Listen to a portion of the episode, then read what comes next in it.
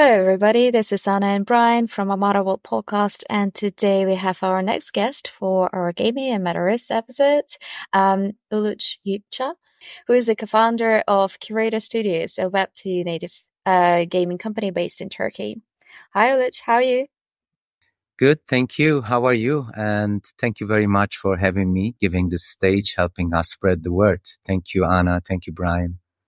It's a pleasure to have you here. Uh, thank you for coming and joining us. Um, and maybe for our listeners, can you give like a quick introduction to yourself and your background? Um, I've been in business 30 years. It's, I try to make it quick, but it's been a long time. Um, I, my journey started back in 1995, uh, in finance, uh, and investment banking and brokerage. And, uh, you know, as you can imagine, I lived through the craziest markets, ups and downs. And, and I'm not saying this to make a nostalgia, but, you know, 2000, like 1998 to 2000 was the craziest markets I ever seen, including the crypto hype, you know. And so, but what happened there during that time was, you know, uh, is that I've seen that, that, that, that party is not going to go on for so long.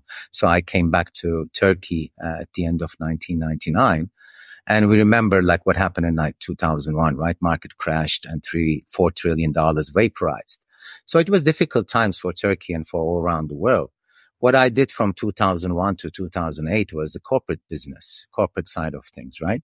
And 2008, you know, with that, you know, credit market crisis, I said, wow, this is, this is a big one. How are we going to, you know, kind of survive this?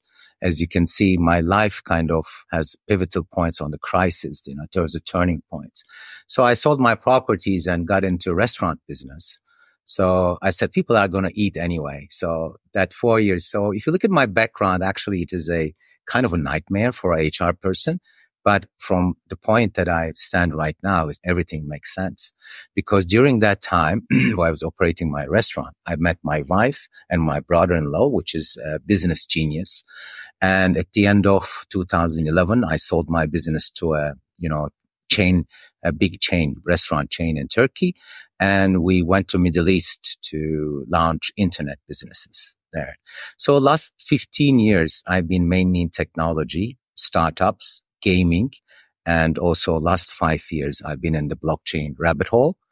I was captivated by the technology. And during that time, you know, you guys remember 2000, 18 to 2020, there was not much going on. But after Ethereum, all those dApps were like growing like mushrooms. I invested into many projects. I read thousands of white papers, but Bitcoin white paper would change my life. You know, I said, wow, there's some amazing things are going on here. And at the same time, we were playing a lot of Web3 games, which we were very unhappy because we we're hardcore gamers and we're coming from the gaming background. So we said, you know, what can we do about this? We set up a, we set up a Web3 gaming company and we put great people inside as a team, all, you know, uh, kind of hardcore gamers and coming from traditional gaming and skeptics also, because most of them are skeptics for Web3, right?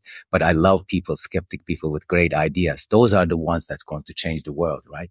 So we've been, you know, developing some Web3 games and also on the personal side, I'm helping artists and creators, those amazing people, how to enhance their creativity with NFTs.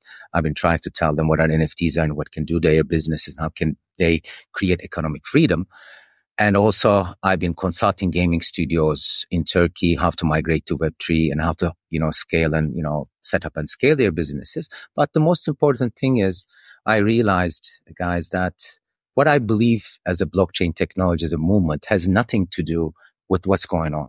So instead of sitting on the sidelines, I, st- I started write about this, you know, about blockchain, blockchain technology, NFTs, you know, gaming, whatever, and what's going on and what's not going on. So what I do is, is also I try to spread the words given the stage, like you guys in events and, you know, podcasts and so on and so forth. So in a nutshell, this is uh, me, uh, my life and what we're doing. Oh, that's, uh, quite a diverse background that you have. So, yeah, I'm curious what, you know, led you to gaming and decide that that is kind of the, the next business you want to, to build. And also, uh, do you mind if I also ask, like, what do you feel like, you know, with your background, what, what is, um, what are, are you bringing anything new to the table in, in gaming? Hope so. I hope so. That's the intention, right? Look, as I said, my background is a nightmare for HR, but it, everything makes sense. As I said, look, you know, after my restaurant business, I went to Middle East. And let me tell you something about Middle East, a very attractive market for gaming, right? I mean, especially mobile games. In Saudi Arabia, user, you know, paying user conversions are really high and revenue from paying users is really high. It's actually higher than Europe. So a lot of companies, they connected with me when I was there because when you are in that countries like high barriers of entry and high culture, it's, you need to know the localization, right? You need to know what those people are you know, kind of when they cry, when they laugh, what are their holidays? It's like all this behavioral science behind that. Otherwise, you're not going to penetrate into that market. so during that time, I helped many gaming studios to to go to the go to market and also penetrate Saudi Arabia and Middle East. And also we had some really great connections with telecoms, partnerships and so on and so forth. What I realized, look, I'm not a hardcore gamer. Yes, I play games, but what captivated me was the business of gaming, right? Because, you know, I've been in, uh, you know, business for many years.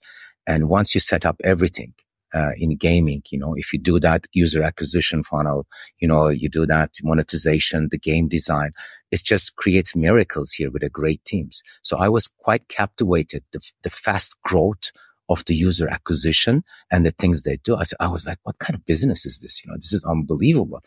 So I had in my mind, man, I want to do that because this is amazing. So that's how I got into the gaming business the first.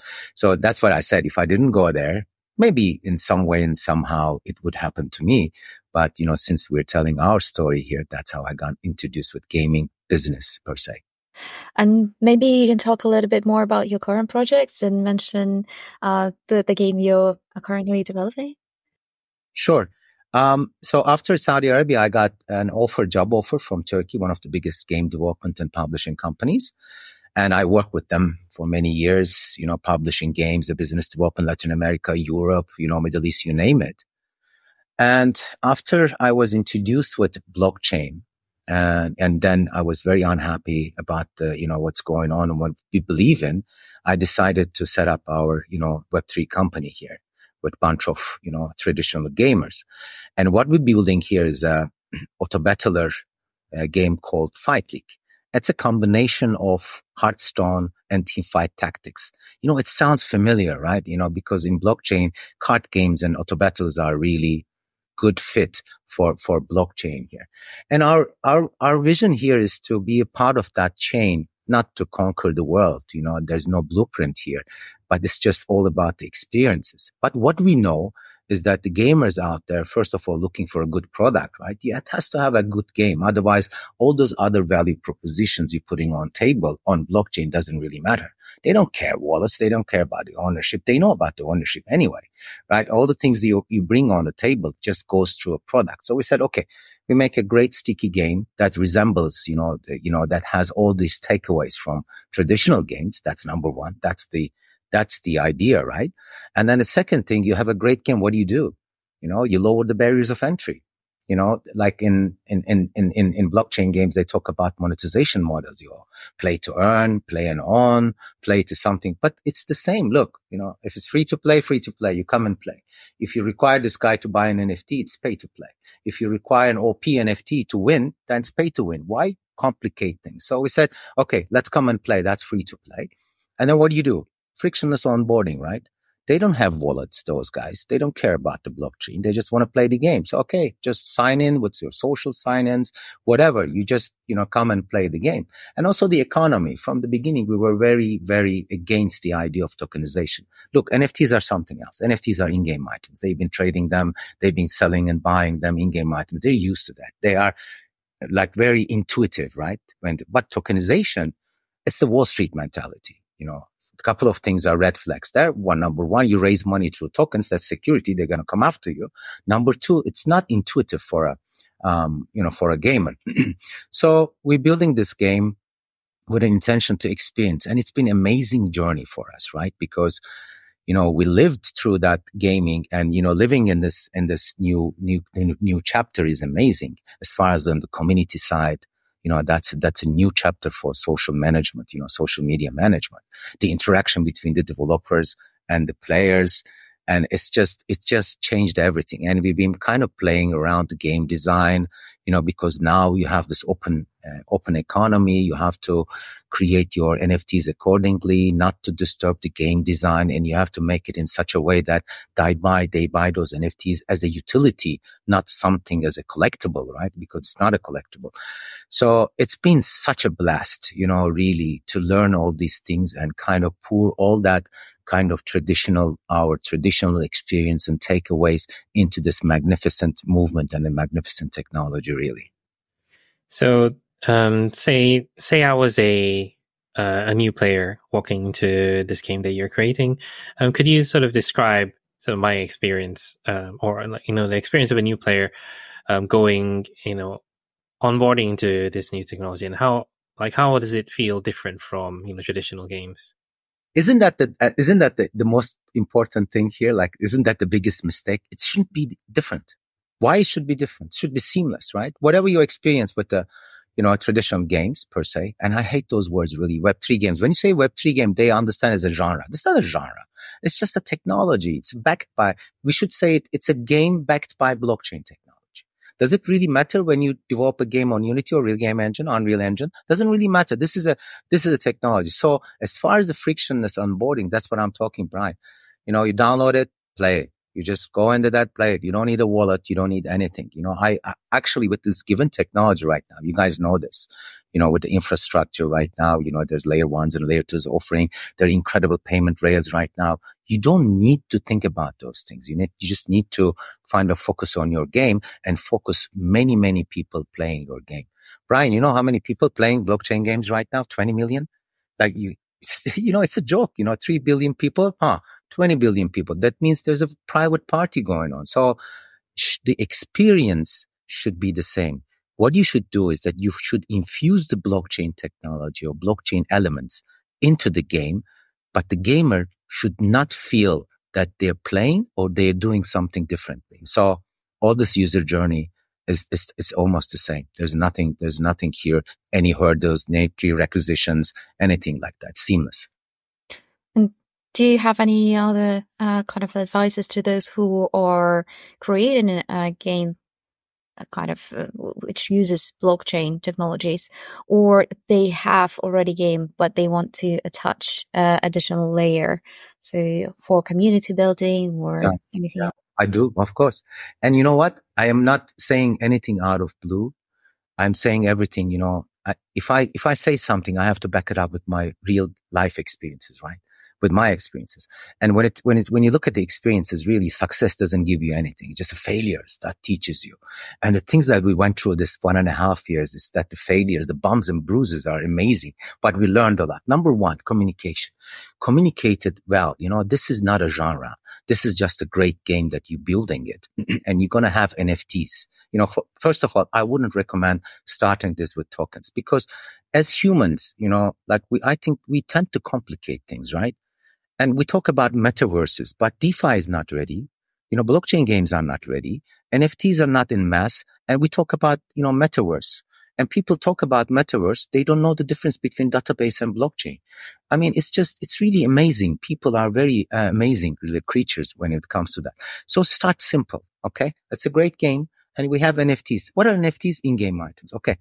Now you're going to have this NFT because you're going to love this game and you want to upscale your game. You want to up your game. Don't buy this NFT for the return on investment. Otherwise, it can go sideways. Of course, they're going to make money. Of course, they're going to do this, but they're not playing to make money. They're playing for the sake of playing money, right? There are two types of values in life. One of them is monetary value and non-monetary value. Monetary value is a cash flow and appreciation. Non-monetary is like happiness and, you know, thrills and cheers, whatever. So with gaming, we we provided, they provided, they accomplished all this non-monetary value, 99%. We've been playing games for years and we've been enjoying it. It's unbelievable. But on the monetary side, it's like, it's a sunk cost. I'm not talking about, you know, like enjoying and having fun. I'm talking about as the sunk cost. You know, you spend $100 at the end of the month, you're not getting anything. So imagine people spending $20 more for this, that's going to be $3 billion, $60 billion more money for this industry. So take it easy, you know, have a great communication with your, with your committee. And this goes for your investors And this goes for your community. Managing expectations. If you tell your investor that I'm going to conquer the world, I'm going to be a, you know, unicorn, then the expectation will lead to that way.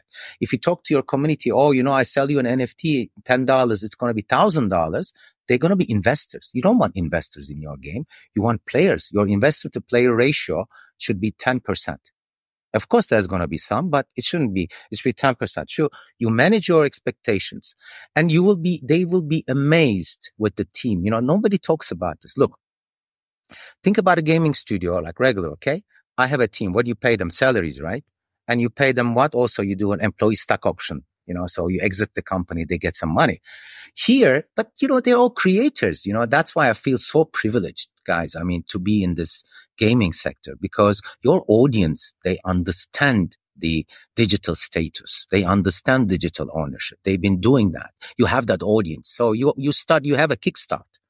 Okay. Nobody has a kickstart other than gaming is going to play very important role doing going to the masses think about the team. But if you kind of, they create NFTs and start earning money on NFTs, they kind of have this realization. Oh my God. So their interaction with the community, their motivation changes drastically. So we live that. They were like, Oh my God, you know, now, now, now you believe that. They didn't believe this so much. And then after the interaction with the community, because the community, team side, developer side, the interaction between the player and the community has been walled in gaming, right? It's, it's not that interactive in, in blockchain gaming. Here, the developers and the team is more engaged with the community and community having piece of that NFT is the ownership and they spread the word. I, I say they become evangelists. So you see this amazing, really, uh, supercharged tribe, amazing supercharged team working together to make a better game for everyone's sake. So, you know, that's, that's my thing. Just play around. You know, there is no blueprint. Don't be scared. Don't be, don't, don't be afraid to put yourself in foolish position. You know, there's a great saying from Nietzsche. It says, you know, fool is the precursor of the savior. So, you know, you cannot survive. You cannot, you cannot do this or so, you know, you know, kind of conquer the world or whatever without putting yourself in the foolish position. And now we're at the very beginning stage. So, you know, all doors are open for you, really. So I think when when you're thinking of NFTs, you normally you know think of people being able to you know trade, buy, and sell them. Um, you know with, with more days either crypto or yeah, uh, you know with with crypto or um, you know real, real money. Um, traditionally, it's been you know very controversial introducing yeah. any sort of uh, connection with uh, real currencies to any kind of game because yeah. gamers are very passionate and they do want to keep uh, mm. that separate. Like, how have you managed? How have you found that balance? You know, with the communities you're building. Look, the way I look at it is NFTs is the consumer layer of blockchain. Why this is important is is that because I've been there since the beginning of internet, right? 1990s, 2000. What made internet internet exponentially was Instagram. Okay. That was the consumer layer of internet because it was a, I believe the, the NFTs is the consumer layer of, of, of blockchain and that's going to reach us to masses. When you, when you're talking about NFTs, you know, with a person that is in gaming, it's very intuitive. So with your community, your communication should be on the utility side. Okay. Two things happened here, Brian. I think that really kind of created bad juju, let's say, because these things started with DeFi and all the staking token hype came from DeFi to gaming, blockchain gaming. And NFTs, they started as collectibles. So when I say an NFT, they're like, oh, you know, why would you give $50 million to an ape? So this is the, and this is, this is, this is how society is, is, is looking at this. And I, you cannot blame them. You know, we have the bad juju now, you know, because there's a lot of scam projects, scam artists out there. You know, as you say, I'm doing a Web3 project. Oh, it's a scam oh, it's a scam. This is, this game is a scam. Well, the time is essence here. So you need to, first of all, ethical business, right? You, it's, it's, it's a code. Technology doesn't know it's good or bad. You can write a code to scam people. You can write a code for the goodness of people. So if you do ethical business and if you kind of do a really great game design, your game design should be in such a way that, you know, you shouldn't, an OP NFT should not create an advantage if the skill level is the same. And this happens for a lot for the games, if you remember this. If the skill level is the same, okay, this guy with the OP NFT, you know, the, the other guy should have at least an advantage to, to win the game. So it should be horizontal, not hierarchical. You know, that's not vertical hierarchy. It should be horizontal hierarchy. If you do that game design in that way, okay, and then put the utility and emphasize that utility to your community, and they will follow you and they will buy that for for the for the to play the game for the utility of the game, and it will create high velocity secondary market naturally, because if there's a high demand, the secondary market, you know, you cannot do anything about that. But at least it just happens organically. That's fair.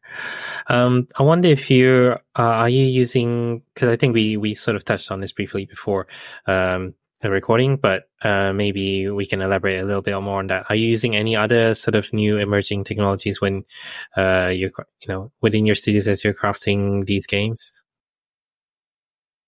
You guys see me walking on the street, you think that I'm a crazy person, you know. I am in love with my ChatGPT, you know, and now with the GPT-4, you can talk voice, right? You know, there's voice change. So I just talk to, you know, like talk to it like all the time. And we have this great, great, you know, things that are we doing in our game too. Number one, this, look, I mean, what's the most valuable thing in life? Time, right? Linear. You cannot take it back. That's for sure. So AI gives you time a lot of time. And people are saying, oh, we're going to lose our jobs. Yes, you will if you're bad at your job. Why you put on your blame on AI? You know, if you're on a comfort zone and you're bad with your job, you're going to lose it. But, you know, what I've seen so far is that AI will make a mediocre developer a better developer, mediocre designer a better designer. Why? Because it's a great news. I mean, look, the things that we do in two weeks, now we do in one day. And it gives us time to optimize things for the next two weeks. That's amazing, right? So I'm saving time. I'm saving money. That's the most important thing for a startup, right? Time and money because everybody's expectations are really high. So I need to save time and money. So what you can do is that I tell you a little bit on implications on that. Number one, we are using to optimize the narrative, you know, because like we say, we have this ancient game, right? We have this ancient world and there's a lot of stories combined in it. And it's just, you know, it just makes more sense. It just, you know, the AI creates more, more sense into that. The second thing is the development The development, you have a, you know, you have a problem with pathfinding, which, you know, like it always happens. It just gives you all these roads to take and it just saves you a lot of time. Game design. Ah, you know, it's, it's incredible. You can ask that. You can give you, it can give you all the shortcuts and everything and the interaction between the player and the game will be too much. And you can use it also any at the beginning of your you know startup journey to create the pitch deck or you know to create the financial you know instruments to financial projections and so on and so forth and also um, like i think that the biggest impact will be on the npcs non-player characters you know we had this farmer joe like this stupid bot if you will like coming and saying you know, i have a quest for you you know blah blah now those conversations will be like sandbox conversations. It's going to take it to another level. I cannot even imagine right now where it's going to go. But for AI, uh, in my personal life, it's just making me a better person. And in my business, it's making my business a better business. And it's just going to give everyone that time that they need it you know? And it's so funny. People are really, you look at them, they're doing repetitive jobs and they're not happy with their jobs and they're they're afraid of losing their jobs what an ironic thing right you know how can you how can you be afraid of losing something that you don't like really i mean so but ai will solve that anyway and it's solving that for us for like we've been using that probably what eight seven nine months you know really heavily and it's been amazing I think it's like you mentioned before, even with the Web3. So it's just a tech. You just need to have uh, ethical business um, so yeah, it doesn't know, the tech doesn't know if it's good or bad. So if you're applying the tech in a good way. Look, Anna, we're, we're still domesticated primates in savannah holding iPhone 15. We're apes holding iPhone 15. I'm sorry, but this is, this is how it is. If you look at human operating system, human OS, what's the version? Like, yes, we're cognitively higher, you know, more advanced. We're more wiser, maybe, but are we psychologically or socially more advanced than ancient humans? No. We're st- we, there's war going on, still land war going on in the world. So our human OS version is number two, let's say version two. And there's iPhone 15. There's huge gap between the humans, you know, kind of psychologically and also socially and the advanced technologies. If we cannot really improve ourselves on that area, we'll be probably will be eliminated with our own creations. And that's not going to happen from AI. That's going to happen from an evil person or an evil corporation. And stop that.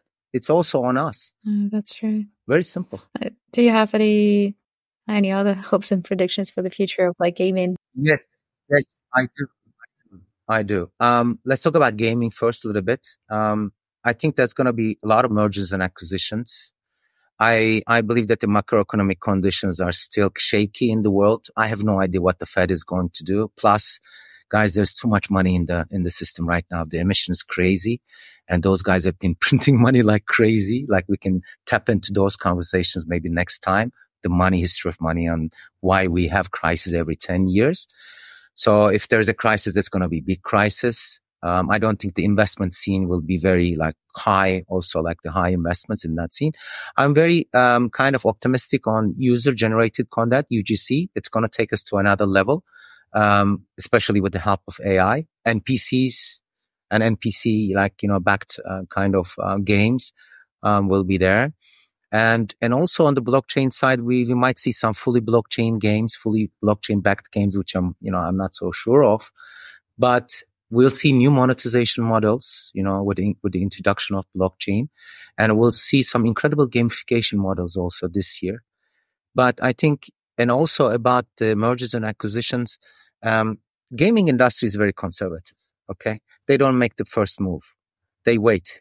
iPhone got out 2007 no investments were made on the mobile sector, mobile industry until 2013.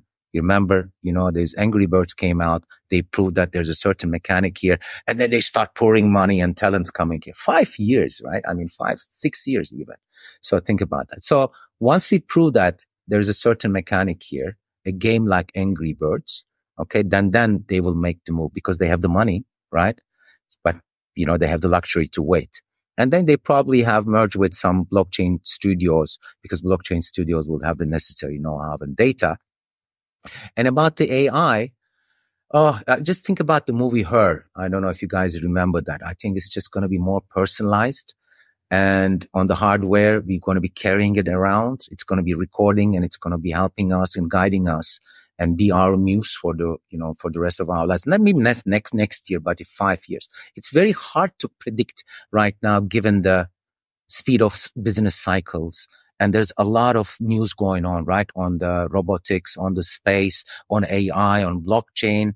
Oh my God, you name it. And at the same time, we have world war going on. So it's really tough to make a prediction. But as I said, um, you know, for the metaverse, hardware side and also the all the elements that makes a metaverse should work properly first to make a metaverse. So let's not kid ourselves. It's just a fantasy word for me right now. But on the other end, future is bright. If we just know how to improve ourselves, get wiser and know how to use those technologies properly, it's just going to cost is going to go down dramatically and we're going to have more time for decision making, you know, so decision making will be pivotal in the future for humans. All right. Um, I think we're just about reaching the end of the, the podcast. So I'd like to leave you uh, the last minute or so just for any sort of last words to our listeners and, you know, um, how can they find out more about the projects that you get up to and how can they sort of connect to you? Uh, well, as I said, you know, instead of sitting on a sideline, I decided to write and, you know, kind of, if I'm invited to events, I spread the word. I write a lot on these subjects on Medium. I'm very active on LinkedIn, sometimes on Twitter. Yes. And, you know, I'll, I'll provide you the links and everything so they can come and check and, and our, you know, our game and how we're building it and so on and so forth. So, you know, we'll, we'll, you know, they can find me on LinkedIn and especially on if they want to know about more deeper in my ideas about blockchain, NFTs and, you know, the future, the AI and so on and so forth. They can check my Medium pages. Thank you so much for doing this episode with us. It was a pleasure. And I'm sure we'll have uh, more episodes with you in the future. hopefully it was it was great. Thank you guys. Thank you for having me. Thank you. Uh, thank you for joining. It's great having Thank you. Bye. Bye. Bye.